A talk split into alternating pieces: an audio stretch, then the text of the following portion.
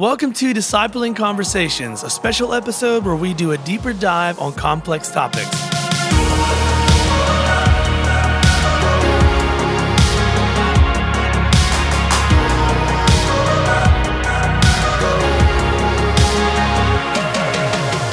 What's up, everybody? This is the Disciple Makers Podcast brought to you by discipleship.org, and I'm your host, Dave Stovall. I'm super excited about this episode today. This is a special episode where we get the privilege of interviewing our point leader, Bobby Harrington, on the topic of Israel. There's a lot of questions, a lot of people are asking things and thinking things. And so we wanted to take a break uh, at the end of this season here and just talk to Bobby who's basically an expert on these issues. So I'm excited. Bobby, welcome to the show. Would you say hello to everybody? Yeah, I'm super happy to be with you, my friend Dave Stovall. I would not qualify myself as an expert. I'm a guy who's had a fascination uh, with Israel. Uh, I, I, think a, maybe a divine fascination. I've got. I was just thinking about it. So I was a student. I was 20 years old at the University of Calgary. And I can remember being in the library, being fascinated by what Israel was doing, even as I was just coming to faith in Jesus. So uh, I, I can claim fascination. How's that? That sounds good. Well, to us, you know, just regular people that don't have that fascination, you come across as the expert on these issues. So, okay. okay. Uh, sometimes I'll describe you as a, a walking Google about things like this. If you want to know something, just go ask Bobby. So, I'm excited. Um, and I, I, mean, it feels weird to say that because I know that what's going on there is is tragic and terrible. But I'm just excited to sit down with you and process this together because you know, I'm somebody. I'm I'm 40 years old.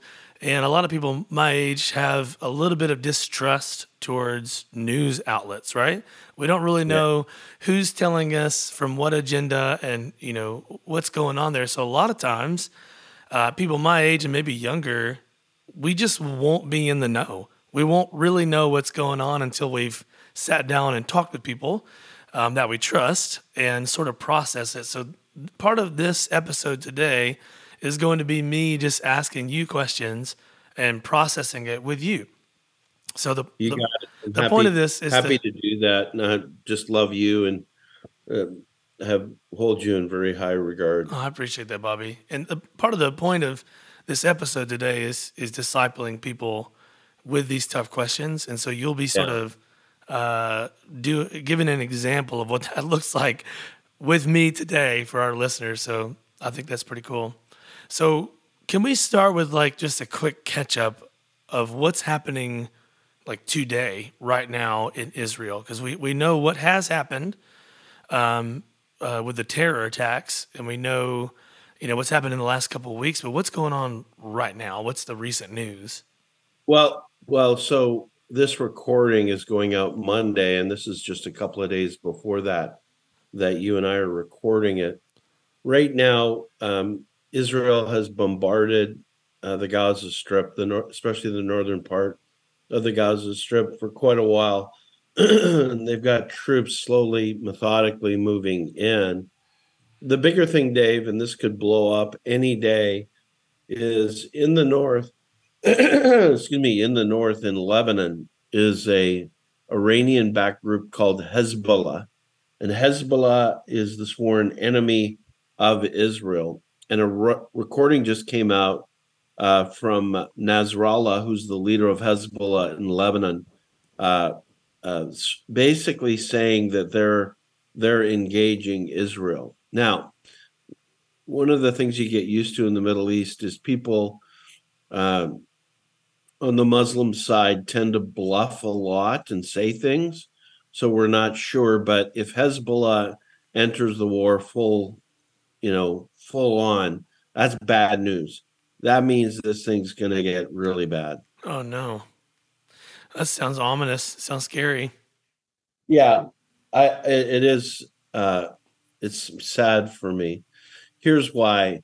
Um Hamas would be like one twentieth of the strength of Hezbollah. Hezbollah has, they say, 130,000 missiles. And some of these are, are major missiles. And uh, one estimate I read said tens of thousands of Israelis would die. Oh my gosh! Israel, Israel has told Hezbollah, if you do that, we're gonna we're gonna obliterate Lebanon. That they're gonna the infrastructure. They they had a war. Uh, I believe it was 2006, and it totally devastated the country of Lebanon. So if they do it again, it's uh, Israel has told them that they're going to do great damage. And w- when they say that, they're not bluffing. The Israelis, one of the things that's true, the Israelis don't bluff. Um, there's reasons for that that we can get into, but they have told uh, the people of Lebanon, if Hezbollah does that, we're going to destroy your country's infrastructure. My goodness. So what what's the the size difference you're saying between Hezbollah and Israel, like their armies? So uh, Hezbollah is Iranian backed, and for about um, uh, 16 years, they've been working to recover from the 2006 uh, war. And uh, their army is nobody in the area has got an army as strong as Israel, but that doesn't mean they don't have an army that can do great damage. Hezbollah, like I said, they'd be 120th uh, maybe even more than uh, 20 times. Uh, Hamas was one twentieth. It may yeah. Hezbollah may be 20 more than 20 times. I mean, Hezbollah is, it, you know, is, is like a, a country's army. Uh, backed by Iran, sophisticated weapons and drones. They're, I mean, they're significant. So this seems to just keep happening with Israel, right? Like, yeah, I was reading like the, the the few blogs that you've just recently published on renew.org about this to get prepared for the interview. And it seems like that's the recurring theme is that just this keeps happening no matter who it's coming from. It just happens over and over again. And it also seemed to me that like those those blogs were really helpful by the way, Bobby. So thank you for writing those. It also yeah. seemed to me that Israel keeps trying to be reasonable with some things like they're like hey you know this we'll give you this part of the land back if you'll be peaceful with us or even with their threats hey if you come at us we're going to destroy this this we're going to destroy lebanon like why why keep pursuing that if if they're if that's been their actions this whole time yeah so i think to really understand israel uh, we've got to go back uh, and understand the um, history of how the Jews have been treated since the um, since the temple was destroyed in 70 AD. Jesus predicted in 30 AD that the temple would be destroyed within that generation, which was 40 years. And so from 66 to 70 AD, the Romans occupied Jerusalem and destroyed the temple, uh, completing the destruction in 70 AD. A lot of people um, look at the situation right now and they just look at it through a contemporary lens. So let me describe how I think a lot of uh, university students um, and and passive lookers, onlookers who don't have the history, look at it. It looks like Israel is oppressing uh, the Palestinians. If if if you just start today and you look at it, uh, or if you live there, uh, Dave, I, have had uh, the great joy of going 12 times to Israel. Uh, I take people uh, to look at the archaeology and history, history and geography of the life of Jesus. And I love doing that. And then in the process, of course, you're in Israel. I've gotten to know the Israelis, uh, but our tour guides have always been Palestinian Christians. Hmm. And so, uh, really feel fortunate to have that background. Now, if all you do is look at the present state, it looks like in Gaza that the Israelis are really oppressing the Palestinian people. Uh, somewhere around 2.2, 2.3 million people live in Gaza. It's extremely crowded, maybe the most crowded area on planet Earth because it's like six miles wide, 25 miles long. They're all hemmed in by the sea on the west side. And of course, Israel has a fence around it. So if you just look at that, you're going to think, man, these poor Palestinian people. And then you couple that with the West Bank, where there's probably another 2.5, um, maybe 3 million people on the West Bank. and they don't have the rights of uh, the other people who live in Israel itself. For example, in Bethlehem right now, because they're the Israelis are afraid of the Arab population in Bethlehem, which is in the West Bank. It's not in the Gaza Strip. Uh, they've they're, they're not supplying gas and things like that to the people who live there because they're afraid they're going to join the war against Israel. Uh, mm. These uh, uh, Muslim people in the West Bank. So if you just look at that, it looks like they're being mistreated. But you have to go back and you have to know the story because it's kind of uh, once you understand the story, you can say this is really unfortunate what's happening, but it makes sense why the Israelis are doing what they're doing. So let me let me do something that I can't do fairly, but let me try to do it, and that's just do a flyby of the history. Okay, go for it. Does that sound good? Yeah. By the way, the current Israeli Prime Minister Benjamin Netanyahu, his father was a famous historian uh, taught, I believe it was New York University. Uh, Netanyahu speaks perfect English because he spent so much time in the U.S. Uh, uh, he got a master's at MIT in Boston, so you know, sharp cookie.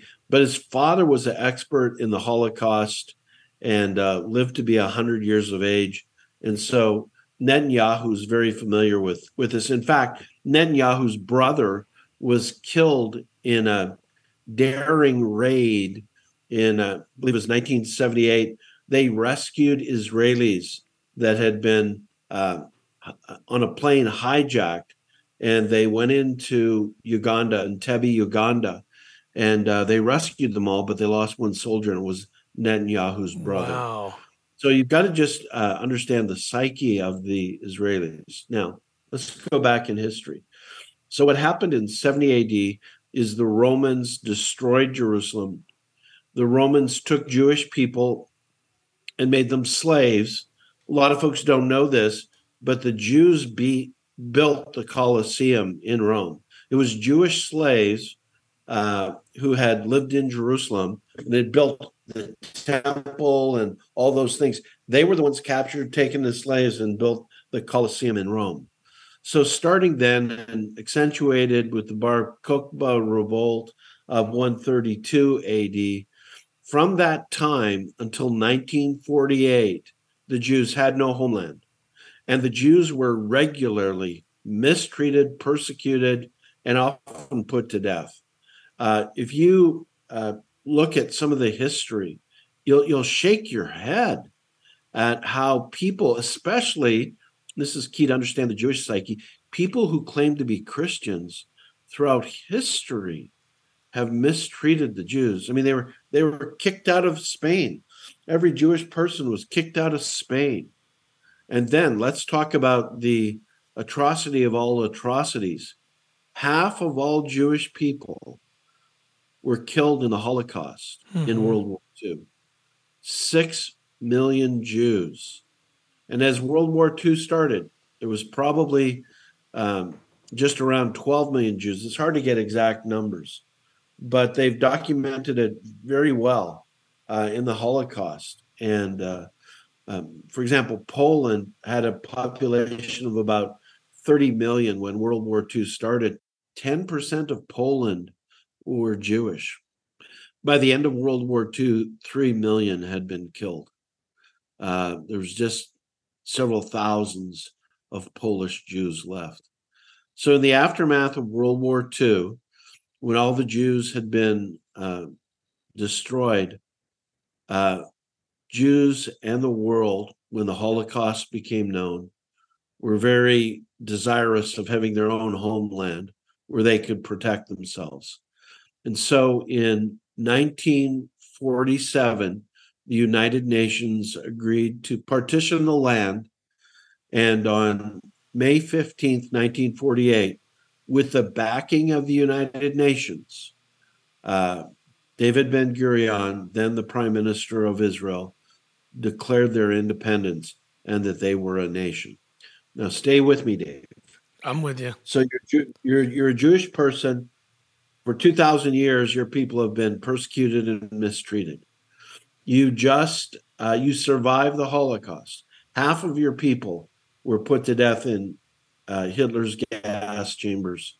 Um, you realize that nobody's going to protect you, so you get your own land because the United Nations declares it and you're willing to share that land with the Arabs. The plan, the United Nations plan, was that it would be shared. You declare your independence, and right away, all the surrounding Arab nations attack you. They want to destroy you. They don't just want to attack you. You got to understand this. They want to annihilate the Jews. It's like the Holocaust all over again. Mm. The Arabs are trying to per- perpetrate another Holocaust. So Egypt, Lebanon, Syria, Jordan. I mean, you've got them coming from Iraq and Iran and Pakistan. All of these Muslims, and we need to get to the religious aspect of this. They want to destroy Israel.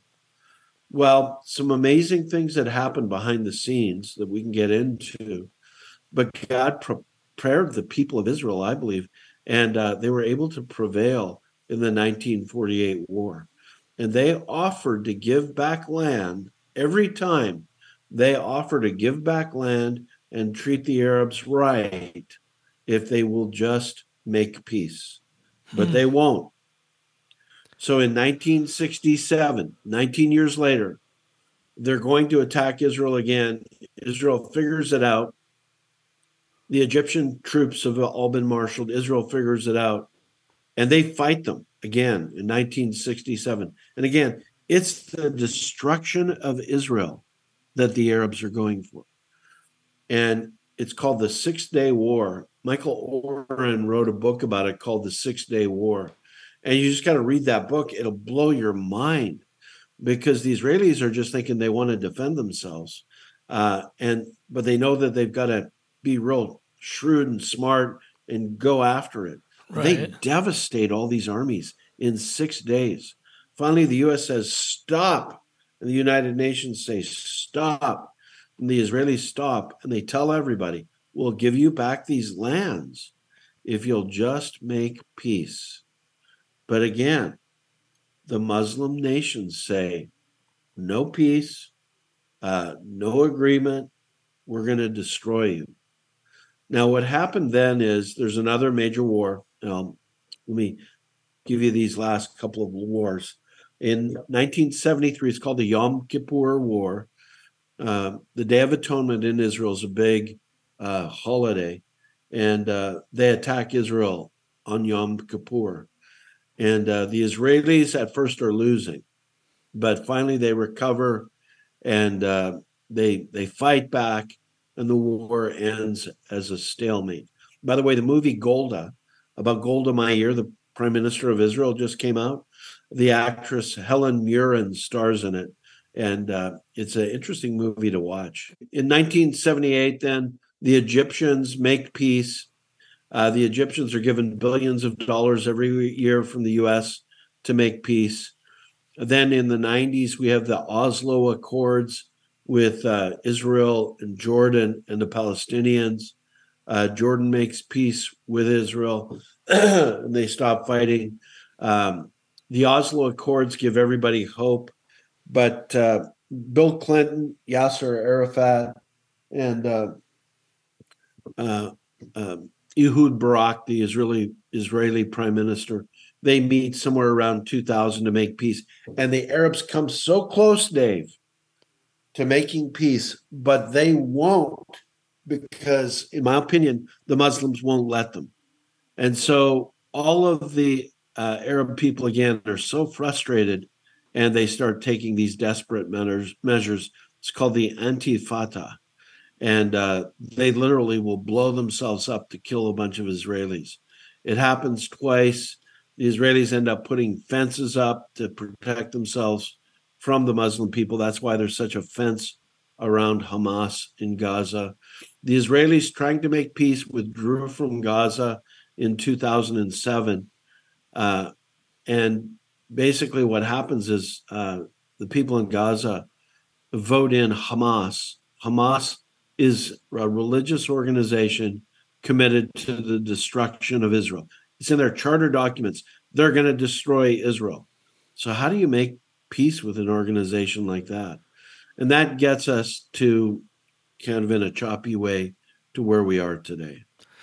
Well, that that's thank you for sharing that. That's extremely helpful to have the backstory like that. My one question is coming out of that: Is war right? Like, it seems to me like Israel doesn't have any other choice if they're these uh, surrounding countries around them that have it, like you said, in their documents to destroy them, not to have peace. Like, what are they right. supposed to do? That's see, that's the thing that I look at um, some of the protests and I listen to what they say, and I'm going like, like, what do you want Israel to do? Hamas just murdered 1,400 of their civilians. I mean, Dave, you got to remember, I, I'm. This is a, a podcast for disciples. I believe that Satan and the demons have brought these persecutions to the Jews over the years. Yeah. The Jews have not always been innocent, by the way. I don't want to act like what Israel has done every time is right because it's not. Right. We're, we can talk about God's sovereignty and all of that, but just fundamentally, what they have done and what they propose to do, that whole expression uh, that they're saying right now, from the river to the sea, Palestine free, that means they're going to eradicate uh, 7 million Jews. Hmm. Like that's what they want to do. And uh, people don't realize that. Like, what are you going to do when somebody's doing that? Now, part of this is going to get to your Christian beliefs. I have very good friends who are pacifists, they don't believe in war. Um, I'm not a pacifist. I, I've thought about it. I I think in my early days as a disciple, I leaned that way. Uh, my family on my father's side were pacifists, even though they didn't come from a Christian point of view.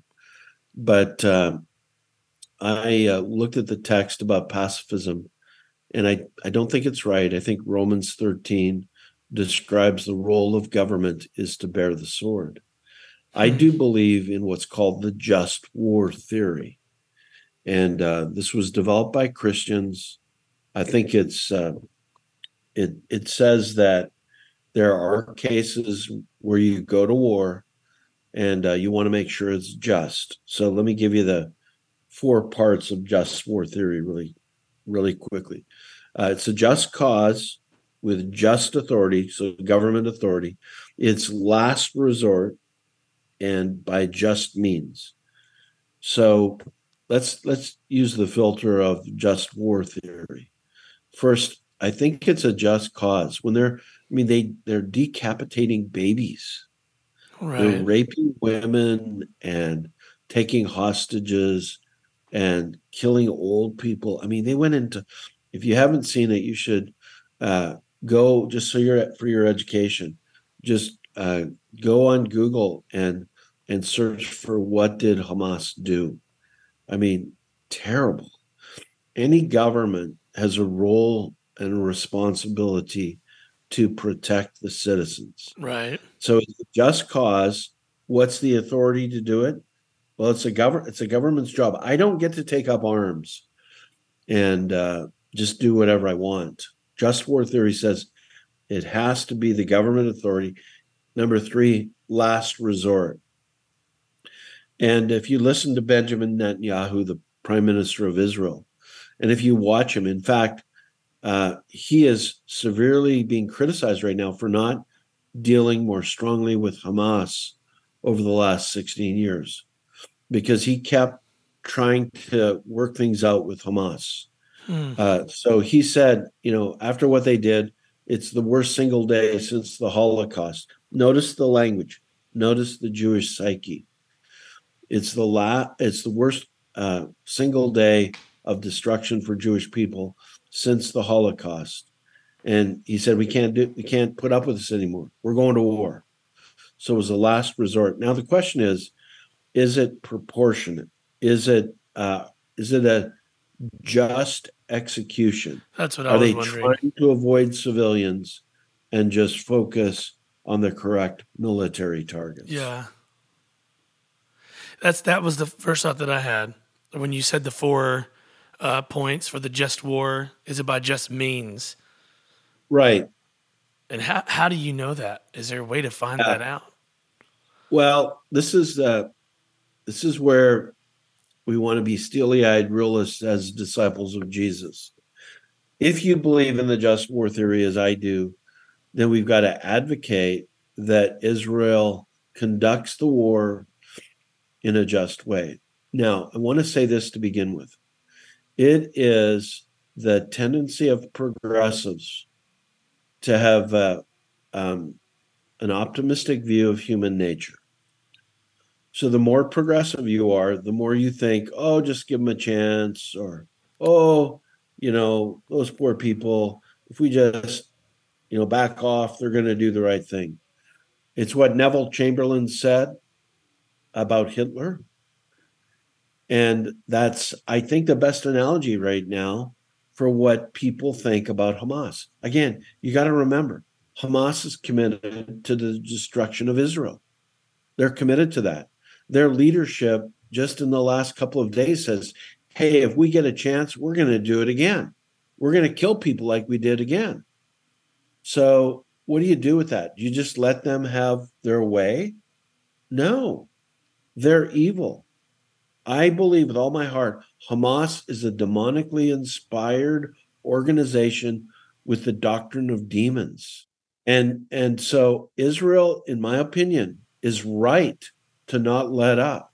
So how do you do it? Now, because I've been there so many times, every day, not every day, but on a daily basis, I read the Jerusalem Post and Hayom, which are two uh, Israeli newspapers. They're the two major newspapers in Israel. Well, there's another one, Haaretz, uh, is another newspaper in Israel that they translate them into English so everybody can read them. Anyway, the Israeli army is really committed to just war. Uh, they will have commissions when the Israelis have done wrong. They'll investigate it, and the Israelis do admit when they've done wrong.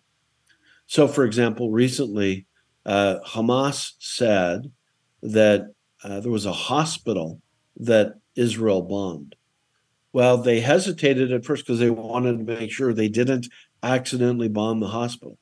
Well, it turned out it was a, a missile from Islamic Jihad. It didn't even hit the hospital. It was the parking lot beside the hospital, and it wasn't Israel because they they review everything.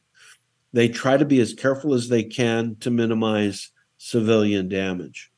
But you've got to realize that Hamas wants civilian damage. Hamas wants the world turning against Israel. So Hamas will literally put their uh, military command under a hospital.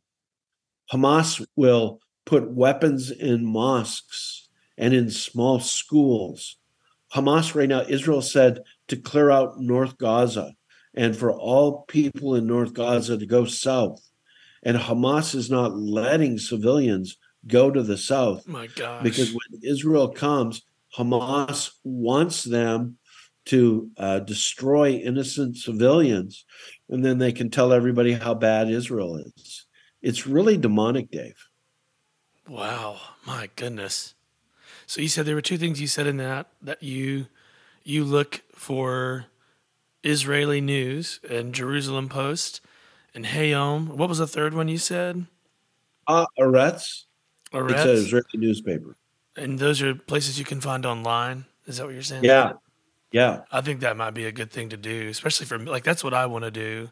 Is I'm I'm wondering where you find your news to stay up to date without worrying too much about this American filter agenda stuff.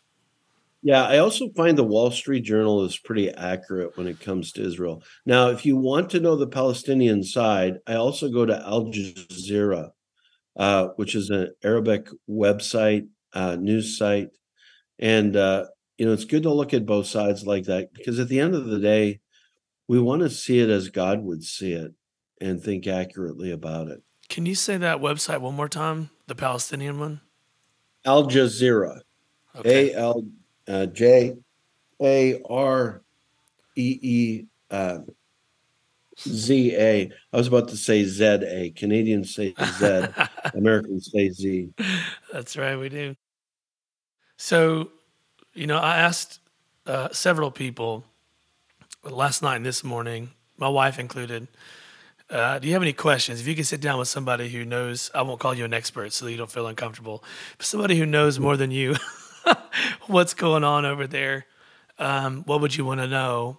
And, you know, pretty much general consensus is is this the end? Is this a clear sign of the end, or at least the beginning of the end? Is this lining up with prophecies that we see in Scripture about the end times?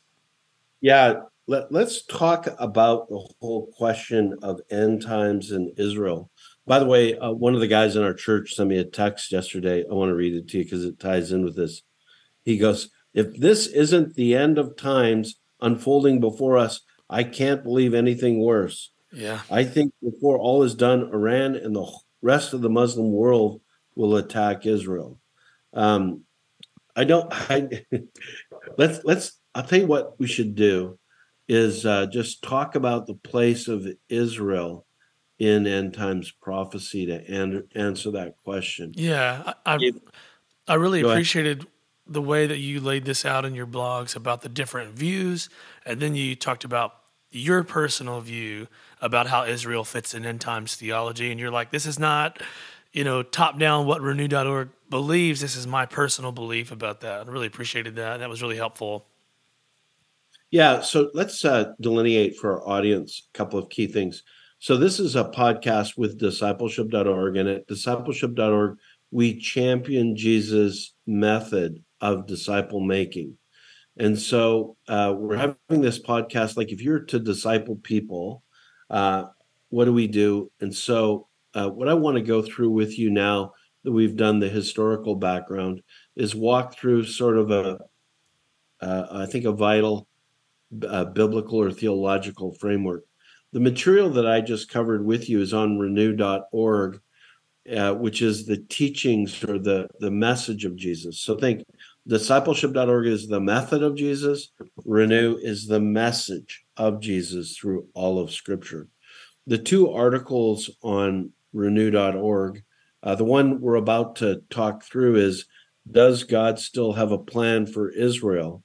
And the other article that I wrote is uh, Understanding the Hostility Between the um, Arabs. Really, it's better to say the Muslims, although the uh, Palestinian Christians uh, really have a similar struggle with Israel. Um, many of them lost their land and their homes uh, through what's going on, and so they struggle with Israel as well. But it's mostly the Muslims. The Palestinian Christians that I know, they really think their people should make peace with Israel so that they can live better lives. But because of Muslim theology, they're not going to make peace with Israel it's just it's it's um, they've got doc I just said that they've got doctrines of demons. So let's talk theologically about it. And the question people ask is Does God still have a plan for Israel? Now, as I'm discipling people and as we disciple our church, we, we call this um, a third bucket issue. First bucket is essential teachings, which would be got the gospel and our faith in the gospel and what it means to have saving faith. That's first bucket. Second bucket is important teachings, you know, how to structure a church, how to uh, live out uh, life as Christians in the body of Christ, and uh, the various important doctrines. Then you have what Romans 14 calls disputable matters. These typically are teachings uh, where God doesn't tell us clearly, He leaves it up to us, or there's enough amb- ambiguity that there are Christians on either side and there's not an important vital doctrine at play. So, for most Christians, how we handle the question of Israel is going to be a third bucket issue. That doesn't mean it's not important to work through. It's in scripture. Obviously, God wants us to know it. So, Dave, let me let me do something that I need your help with because I don't want this to appear too complex as I describe it. Okay. I'd like to describe the three basic views Christians have about Israel based on the teaching of the New Testament. Is that all right? Yeah, let's do it. Okay, the first view is the two covenant view. The God has a covenant with the Jews and a separate covenant with the church. Sometimes it's called dispensational premillennialism. According to this view, God has two plans. He's worked with Israel, and then they talk about, uh, I think, based on a misinterpretation of Daniel 9, that the prophetic clock stops. And then after Christians are raptured, then the prophetic clock starts again. Now, when I first came to faith, that was the view I was taught, and I tended to believe that. Me too. The second view is the view that I was discipled in uh, Bible college and then seminary, and it's called uh, supersessionism. How's that for a word? or replacement theology, that the church has replaced the the uh, Israelites, that the all of God's promises to Israel are now focused just on the church. Uh, Gary Burge is a respected evangelical scholar, and he puts it this way The work of Christ is definitive. There is one covenant, and it is with the church. So everything in the Old Testament uh, either has already been fulfilled or it's going to be fulfilled in the church. And now that's the view I was discipled in. And there's, you know, there's nuances and all of that. The third view is the view that I now hold, and it's called enlargement theology that Jewish people remain chosen, but both Jews and non Jews must turn to the Messiah.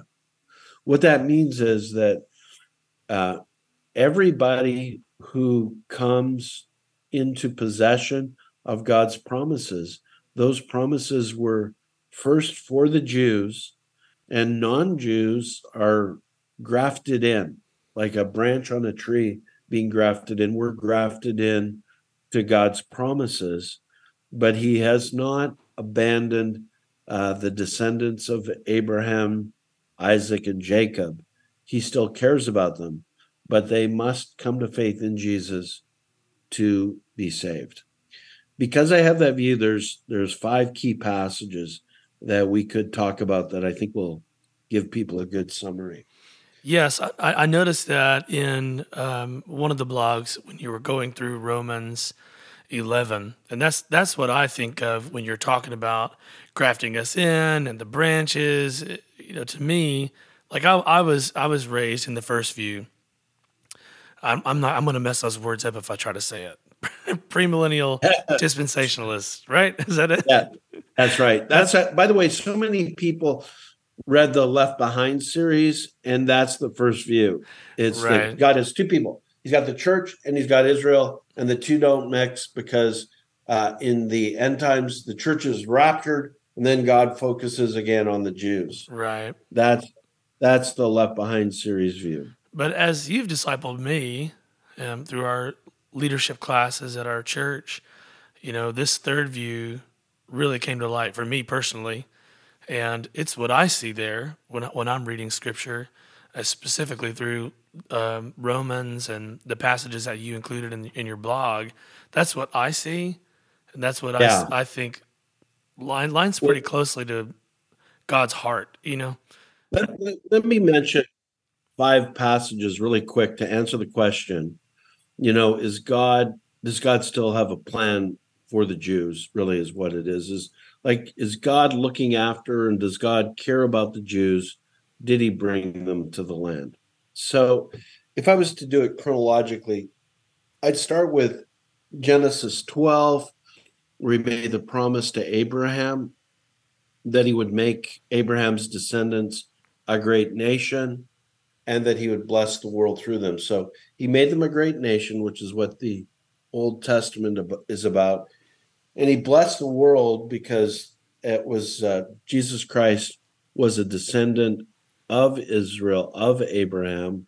He is the Messiah, not just of the Jews, but the whole world. So let's look at Genesis 17. I'll just read it to you. God said this to, to Abraham I will establish my covenant as an everlasting covenant between me and you and your descendants after you for the generations to come, to be your God and the God of your descendants after you. The whole land of Canaan, where you now reside as a foreigner, I will give as an everlasting possession to you and your descendants after you, and I will be their God. Well, that's a pretty definitive statement. This is where God had Abraham, you know, cut up animals. They literally cut a covenant. They walk between the cut up animals with the blood in the middle uh, to seal a covenant. So it's a it's a pretty solemn covenant by God to give Abraham's descendants the land. Well, then chronologically, in Deuteronomy chapter 30, when Moses gives the whole law to the Israelites, part of that is the blessings and curses of Deuteronomy 30. Listen to Deuteronomy 30, verses 4 through 5. He says to them, You know, if you are unfaithful, you'll be banished. And then he says this banished from the land. Even if you have been banished to the most distant land under the heavens, from there the Lord your God will gather you and bring you back.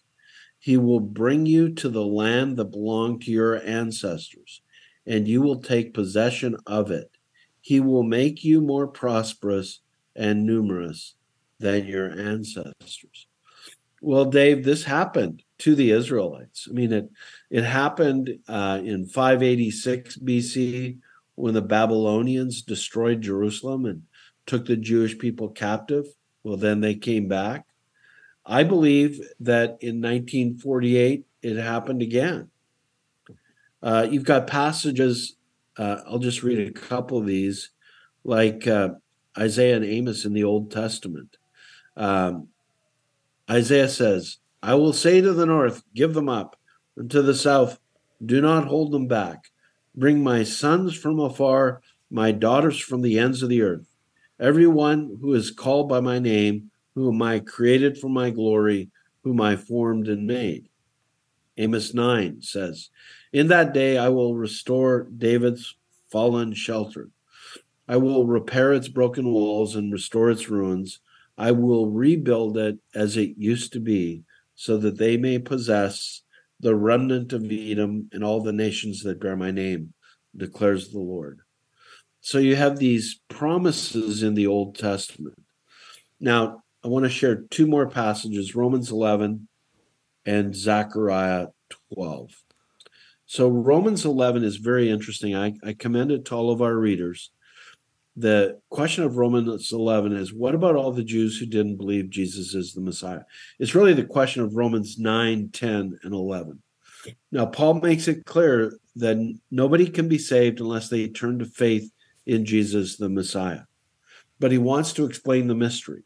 So if you carefully read Romans 11, starting in verse 5 through the end of the chapter, you're going to see him describing God turning to the Gentiles, but then the Jewish people are going to be provoked by this huge ingathering of Gentiles, and they're going to turn to faith in Jesus. Now, some people say, well, that just happens throughout history. I, I don't think that's the best reading of it. If you carefully look at verses 25 and 26, it seems to be describing a massive conversion of Jews. Then, after that, Paul says these words that really uh, changed my view, Dave. There's one, it's actually it's two verses. There are two verses that changed my view, it would be these from Romans 11. Here's what Paul says. As far as the gospel is concerned, they are enemies for your sake. He means by that they're and they they don't believe in the gospel. The Jewish people don't believe in the gospel. Most of the Jewish people in the first century didn't believe the gospel. As far as the gospel is concerned, they are enemies for your sake.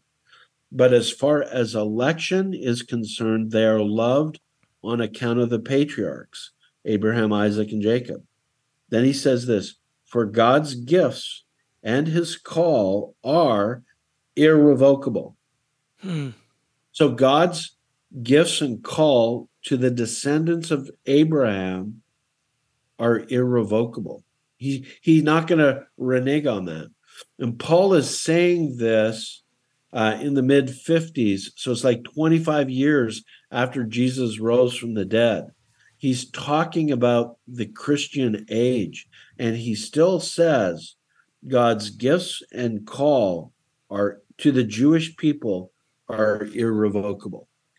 So when I look at that, and then I compare it with my last passage, which is Zechariah 12 through 14, I just think there's a place for Israel. Now, what it looks like, and back to the question of is this the end times? It looks like a huge attack on Israel. And it says this in Zechariah 12, 8 through 10. On that day, so it's this huge attack on Israel, it's going to focus on Jerusalem.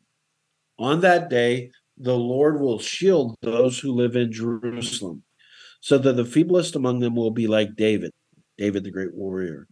And the house of David will be like God, strong like God, like the angel of the Lord going before them.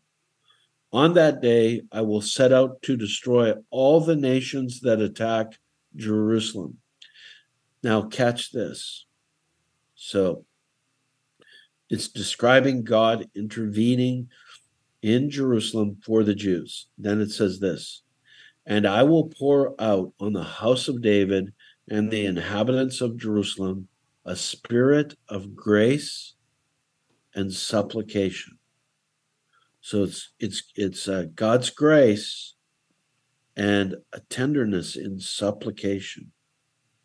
They will look on me, the one they have pierced, and they will mourn for him as one mourns for an only child, and grieve bitterly for him as one grieves for a firstborn son.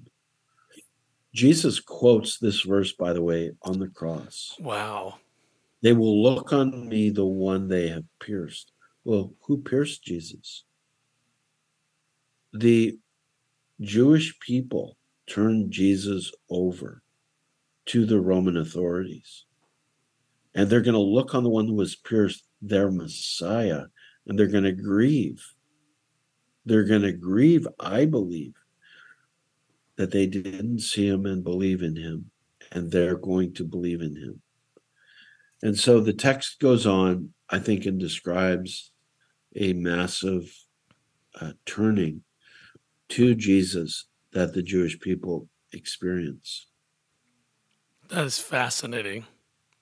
And what part of scripture were you just reading? Where was that? Where can that be found?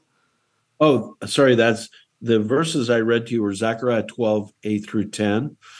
Uh, the whole section, though, to read is Zechariah 12. 13 is a little harder to unpack, but then Zechariah 14. Zechariah 14 literally describes the Messiah on the on uh, the Mount of Olives, standing on the Mount of Olives.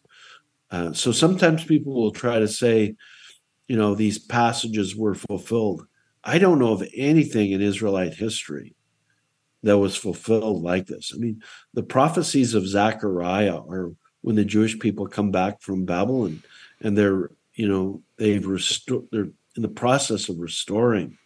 Uh, and there's nothing that happens after that that comes close to fulfilling these passages. And I believe they're not fulfilled. I believe they're pointing to a time in the future. But notice the focus on Jerusalem and uh, all the nations against Jerusalem.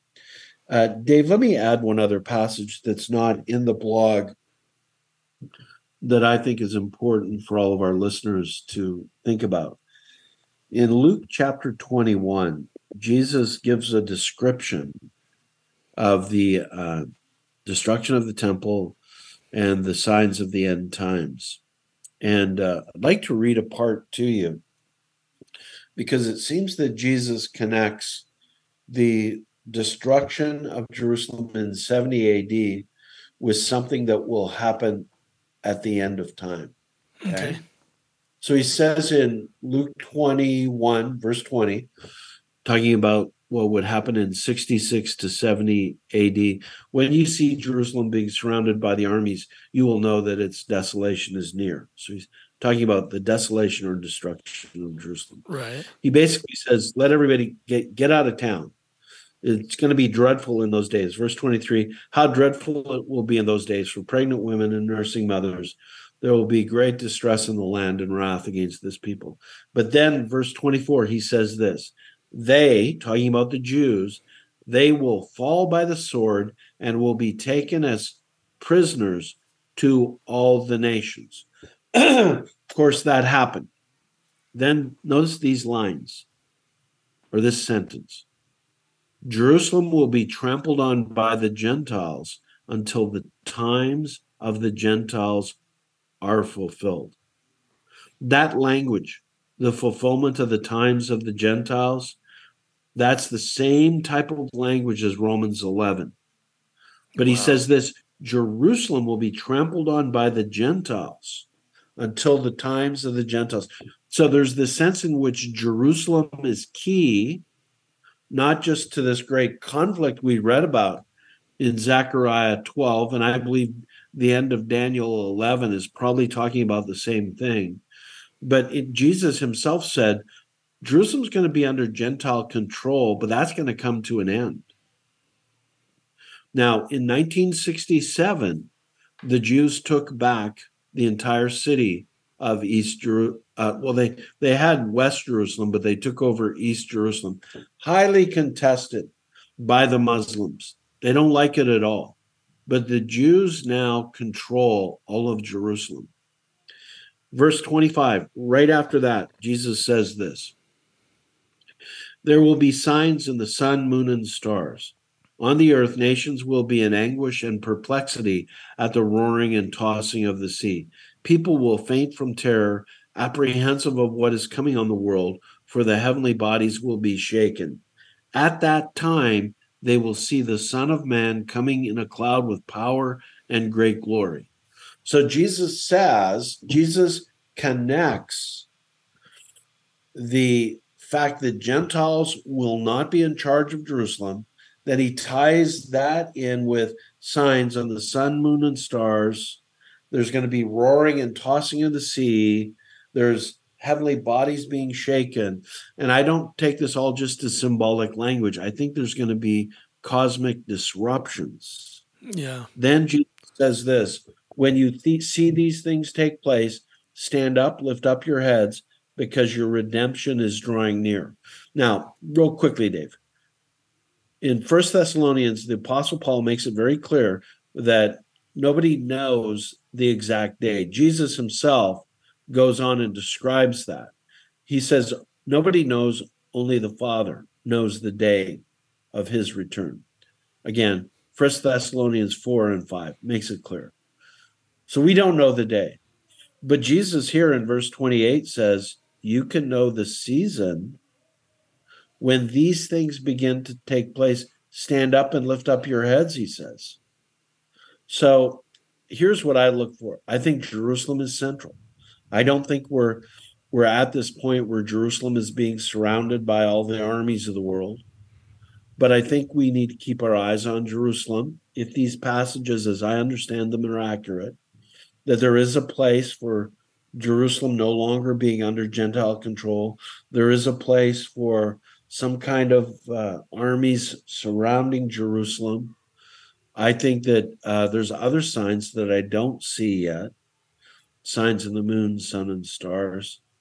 The uh, people apprehensive of the roaring and tossing of the sea. I don't I don't see that happening yet. So when my friend texted me yesterday, is this is this the end? I, I I think we're on the verge of that season, but I don't think we're there yet. That that's kind of you know my opinion as well. And and I'm in a season right now where I'm I'm watching, I'm not being overcome with fear, but I'm looking through the lens of is this the beginning of that? You know? And I would say yeah.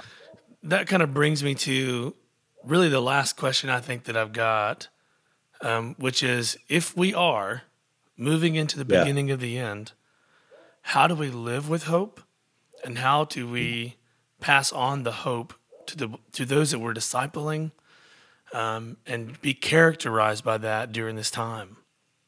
Yeah, thank you for that question, Dave. You know, hope is always uh, should be our dominant mode that we, you know, we live in hope. And uh, I want to share in just a second an acronym that we use, as you know, in our church about hope, or at least I've been using a lot lately, because uh, it helps me to remember, uh, you know, how to position my mind. First thing I want to say is that a lot of my friends, a lot of Christian leaders, a lot of the people that discipled me, um, they don't care about what the Bible teaches about end times. And uh, it baffled me for a long time. And I and I thought, am I like, is it because my grandparents lived through the depression and they used to talk about it that, I keep thinking about things could get bad again? There might, I don't know what it is.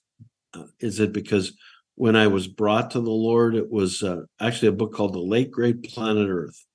And uh, it was definitely talking about end times back then. That was the biggest, the best selling book in the 1970s, Dave. it was a version of Left Behind. Oh, um, wow. But, but here's what I've concluded uh, in the midst of all my friends and all these confusing voices. Jesus warned us in scripture so that we would be prepared, so that we would know we might live through bad times. And the best thing that can happen if you're going to live through bad times is to be mentally prepared, uh, to realize that the whole world might turn away from Jesus the Messiah, to realize in this context that there could be a whole lot of more mistreatment of the Jews, and we should care about that mm-hmm. because we actually owe a debt of gratitude to the Jews because our salvation is actually based on God's promises to the Jews. That's that verse. The, so we should care about the Jews. They're What's enemies that? of the gospel for your sake. That's exactly what I think of when you read that. We should be grateful yeah. that we got to be included. Yeah. And, you know, uh, a lot of studies have been done on people that go through major surgeries or major trauma. If, if it catches you unaware, it, it's much more hurtful to you that if you go through terrible things you didn't expect than it is if you expect it. Right. I played on some great, great football and hockey teams in the years. And we always played our best. And I always played my best when the coach said, it's going to be tough. Uh, the opposition is great. They're really effective. They're a great team. It's going to be really hard, but you can do it. I can remember one hockey game uh, was came down to the final championship. 56 teams. We made it to the finals. It was the final game. And the coach didn't sugarcoat it. It's like, this is going to be tough, but you can do it. And we did it. We won that game. Uh, so I think Jesus is telling us these things to help us be faithful. Look, Jesus himself asked the question when the Son of Man returns, will anybody have faith on earth? Whoa, Jesus said that. I want to be one of those guys who has faith. Yeah. The book of Revelation, in my understanding, is typology from the first century projected on the last times that it's going to get difficult. I want to be that faithful remnant. I want to, in the words of Revelation 14, follow the Lamb wherever he goes. I want to help lead people. Dave, I want to do it with you. I want to do it with your family. I want to do it with my church family. I want to do it with other church leaders. I want to be faithful even when things get tough because I've been prepared by Jesus who told me that it would. To lift up my head, my day of redemption is drawing near where we win. God gives us the new heaven and new earth, everything will work out great. So, to shorten our time, let me describe an acronym that I teach with the people I'm discipling and that I preach, try to preach almost every Sunday now. In fact, our vision of our local church is sharing the hope of Jesus one person at a time. So here's what hope is uh, I use an acronym H O P E. H stands for hearts grounded in truth. I can get, and you can get, we can all get crazy thoughts, and our, our, our emotions can get a hold of us, our fears can get a hold of us. So we say about that, no, we want to have hearts grounded in the truth. Jesus is coming back. God's promises are true. Secondly, O is for optimism. You know, Dave, if you, you see this when you carefully read through the book of Revelation, if we're to live through the difficulties described there, there even there, you see God's care for his children. I have an optimism. Um, again, the words of Hebrews 13. Uh, God says, I'll never leave you, I'll never forsake you. My optimism is based on my belief that God is with me, God is with all of his children in the affairs of our lives.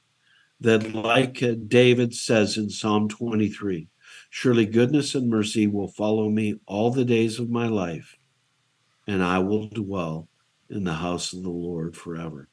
God promises to be with us. He's going to work all things in our lives for our good, even if it is difficulties and hardships. I just am optimistic. He's with me. Uh, P, my personal identity. My personal identity is not built around how people treat me, how people look at me. My personal identity is I'm in Christ. I'm the redeemed. I'm the forgiven. I'm part of the saints. You and I, Dave, we're the blessed of God. That's we're right. seated in the heavenly realms with Christ. Our identity is not based on all the things that happen around us. It's based on our identity in Christ. And then E, eternity is our focus. We look forward to the new heaven and to the new earth, to the city made by God, where we'll get new bodies, where we'll live in a land where it says this in Revelation 21 there's no more crying, no more tears, no more pain. All things have been made new. My eyes are focused on that time. I'll be there with all my loved ones who had faith in Jesus. My grandparents, just before they died, placed their faith in Jesus. I'm going to be there with them in eternity. My mother is in the last months of her life. I'm going to be with my mother's going to have a new body. I'm going to have a new body, strong, immortal, imperishable body. We're going to live together in harmony. Uh, the scripture says the lion and the lamb will lie down together. We'll all be blessed, and my eyes are focused on eternity. That's amazing, Bobby. I love that acronym. Well, thank you so much for your time. Um, thank you for sharing what you did. That was extremely helpful and answered a lot of my personal questions that I've been kind of uh, mulling around in, in, my mind. There's one thing I wanted to share with you um, at at the end of this interview. I thought this was interesting. I had a dream last night, an incredibly vivid dream, and I wasn't sure if it was from the Lord or if it's because I fell asleep reading your blogs about Israel. Um, I was reading, I was trying to cram it in there in my brain before I fell asleep. But I had this dream where um, me and my wife Summer, you know, there was a tornado coming to our house, and we didn't know what to do. So I, I ran outside to get a look at it to see where it was, and I looked over and I could see it forming really closely, and I freaked out. And then this giant hornet, like one of those murder hornet things, started like flying in my face, and I could not get rid of it. So I ran inside, like, Summer, this thing's trying to get me. And I'm like, man, I cannot focus on one disaster without something else happening to keep me from being able to do it. And then it's like everything just sort of faded out. And I woke up in this nursery and there were kids playing around. It was really peaceful. There was this awesome music playing in the background. And there was this man in there taking care of the kids. He was playing with them. He's just a normal looking white man, you know, brown hair parted, brown eyes, no facial hair, gray sweatshirt and jeans and socks. And you, you, you, you. Wow, I can't believe you remember all these vivid well, details. I, I wrote it down. I woke up at 1:45 and wrote it down. Um, wow. Because I wanted to remember because it was one of the best dreams I've ever had. And I, I look at this man and I'm like, did I die? Where am I? And he just sort of shrugged, like kind of like everybody did. Everybody died. Yeah. And I was like, well, you know, where where's my new body? Like, where, where's the new body? And he looked at me and he said, you are new, but you're still you. And I was just amazed at the simplicity of that statement. And he was just playing with the children. And they were laughing, and then we both kind of laughed, and we ran around and we played with the kids. And I realized that I was dreaming. And so I hit my knees, and I, I thought the first part of my dream, the tornado and the hornet, was the real, real world. I didn't realize I was in a dream within a dream. So I hit my knees and I started crying, knowing that I was going to have to wake up and go back to the end times, the last days, the suffering and the fear there and all that. And I'm sitting there on my knees, and he's standing above me, and he has my face in his hand, and he just says, Even in the end, I'm with you always. And then he vanished. Ooh, he vanished, yes. and I woke up. And I was I was in tears. I was like, I just had a dream. I was with Jesus. Uh, it was like the shack in that way because he, he just looked like a normal person, but man, I just thought that was in that was the most incredible dream I think I've ever had and the most real ab- about Jesus. I just thought I would share that to, to end the podcast today because as I'm looking at the world, I'm 40 years old. I've got three kids, you know, under the age of seven, and we're just trying to get through most days with homeschool and uh, all that kind of stuff. And on top of that is this layer of what's going on in Israel. Is this the end times? Is my family going to be in danger? Are we going to be taken care of? And then I have this dream like that where it's like Jesus is like, I'm, I'm with you even to the very end of this thing. Mm, and I, so I, was good, so, so moved. And I woke up just full of hope and and sort of wonder about what's happening. Because I know it's tragic and it's awful, but I'm looking to the horizon like God's coming. He's doing something. Yeah. And, and we're going to get to see it. And it's just what an incredible time um, to be alive and to just try to live this life. And it's just incredible that the Holy Spirit just continues to put hope in our hearts and our minds for us and also for the people that are around us. So, wow, I love I love that dream, and you know, I I hope that that stays with you because it's, it's very much true to what Scripture says. Right you know, Dave, we're uh, even Jesus told us, you know, don't let your hearts be weighed down by anxiety and worry. And I think that we just need to live our lives, be faithful, lift up our heads, like he said, and just know if we go through these difficulties, he's going to be with us. There might be tough times, but he's going to be with us. That's right. And like you said, we just want to live our lives with hope and with our eyes focused on that horizon of being with Jesus forever.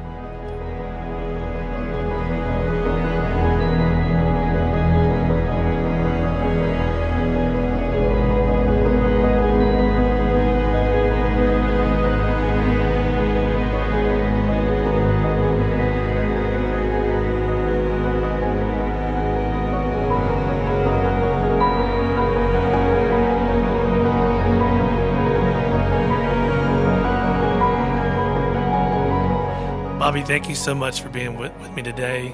Um, and just on the behalf of our listeners and people that have benefited from discipleship.org, thank you for following the call that God put on your heart to start this organization to help people because it has helped literally thousands of people. I see it every single year when we all get together at the forums and the city tour and just people are hungry for it and people know that it is the call of Jesus on their lives. So thank you so much. No, Dave, thank you. Thank you for being a part of what we do, Dave. Absolutely.